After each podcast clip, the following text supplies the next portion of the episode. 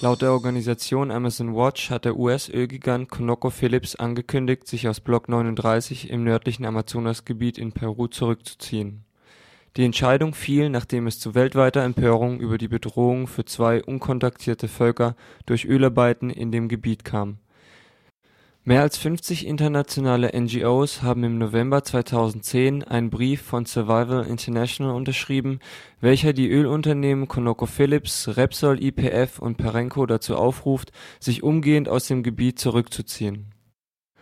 Unkontaktierte Indigene weisen nur geringe Immunität gegen Krankheiten von außerhalb auf, welche von Ölarbeitern eingeschleppt werden können auch kann es zu gewaltsamen Auseinandersetzungen zwischen den Arbeitern und Indigenen kommen, wenn das Land der Indianer bedroht wird. ConocoPhillips hatte über 45 Prozent von Block 39 verfügt, Mehrheitsbesitzer bleibt das spanisch-argentinische Unternehmen Repsol. ConocoPhillips hat den neuen Besitzer von Block 39 noch nicht angekündigt das englisch-französische Unternehmen Perenco plant weiterhin eine Pipeline von demselben Gebiet quer durch den Regenwald zu bauen, welche große Teile des Waldes und der Heimat der Indigenen zerstören würde. Survivals-Direktor Stephen Curry äußerte sich dazu: „ Wenn diese globalen Unternehmen wirklich soziale Verantwortung übernehmen wollen, können sie nicht in Regionen tätig sein, wo das Leben von Menschen gefährdet wird es ist unmöglich, das Einverständnis von unkontaktierten Völkern für die Arbeit auf ihrem Land einzuholen. Das Einzige, was bleibt, ist also, sich von ihrem Land fernzuhalten.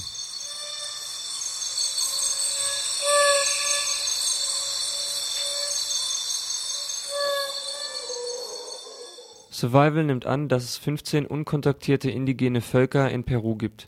Sie leben in den abgelegensten Regionen des Amazonas-Regenwaldes All diese Völker sind ernsten Bedrohungen ausgesetzt, ihr Land, ihr Lebensunterhalt und ihr Leben werden bedroht. Wenn nichts geschieht, werden sie wahrscheinlich bald verschwunden sein. Unkontaktierte Völker sind sehr verletzlich gegenüber Kontakt mit Außenstehenden, da ihr Immunsystem nicht auf eingeschleppte Krankheiten eingestellt ist.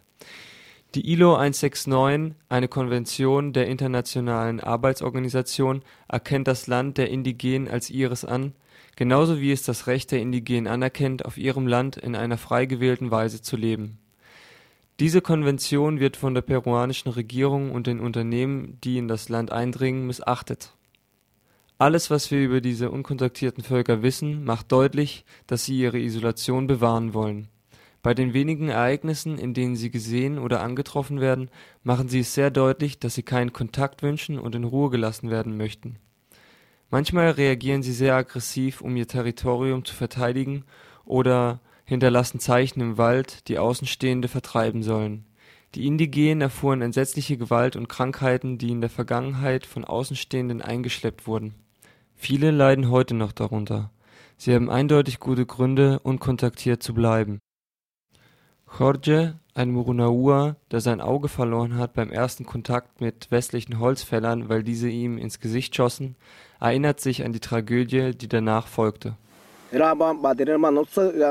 Als die Holzfäller kamen und wir das erste Mal Kontakt mit ihnen hatten, traten wir aus den Wäldern. Das war, als die Krankheiten kamen. Zu dem Zeitpunkt wussten wir noch nicht einmal, was eine Erkältung ist. Die Hälfte unserer Leute starb. Meine Tante starb, mein Neffe starb, die Hälfte unserer Leute starb.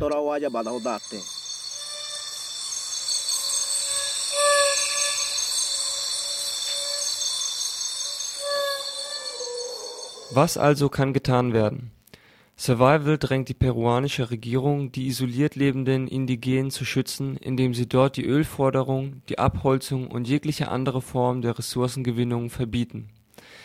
Die Regierung muss gedrängt werden, die Indigenen als Landeigentümer anzuerkennen. Erst dann werden diese sicher sein nach einer Survival-Kampagne in Zusammenarbeit mit der lokalen indigenen Organisation FENAMAT in den 1990ern zog sich der Ölkonzern Mobil aus einem Gebiet in Südost-Peru, das von unkontaktierten Völkern bewohnt wurde, zurück.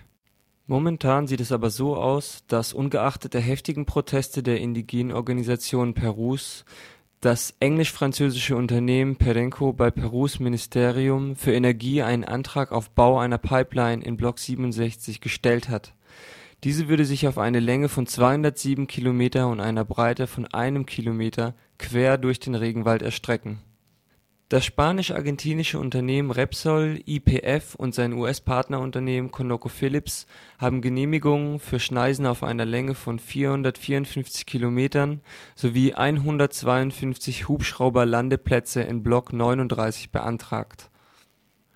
Die Unternehmen gefährden nicht nur das Leben der Indigenen, sondern auch das ihrer eigenen Arbeiter, betonen die NGOs in ihrem Brief. Es wurden bereits Fälle gemeldet, in denen Arbeiter von unkontaktierten Völkern im Yasuni-Nationalpark getötet worden sein sollen. Dass ConocoPhillips sich aus dem Deal zurückgezogen hat, ist schon mal ein erster Erfolg, der aber noch vergrößert werden muss. Um die NGOs und andere Institutionen zu unterstützen, könnt ihr euch Informationen einholen und zwar auf der Website von Survival International oder Amazon Watch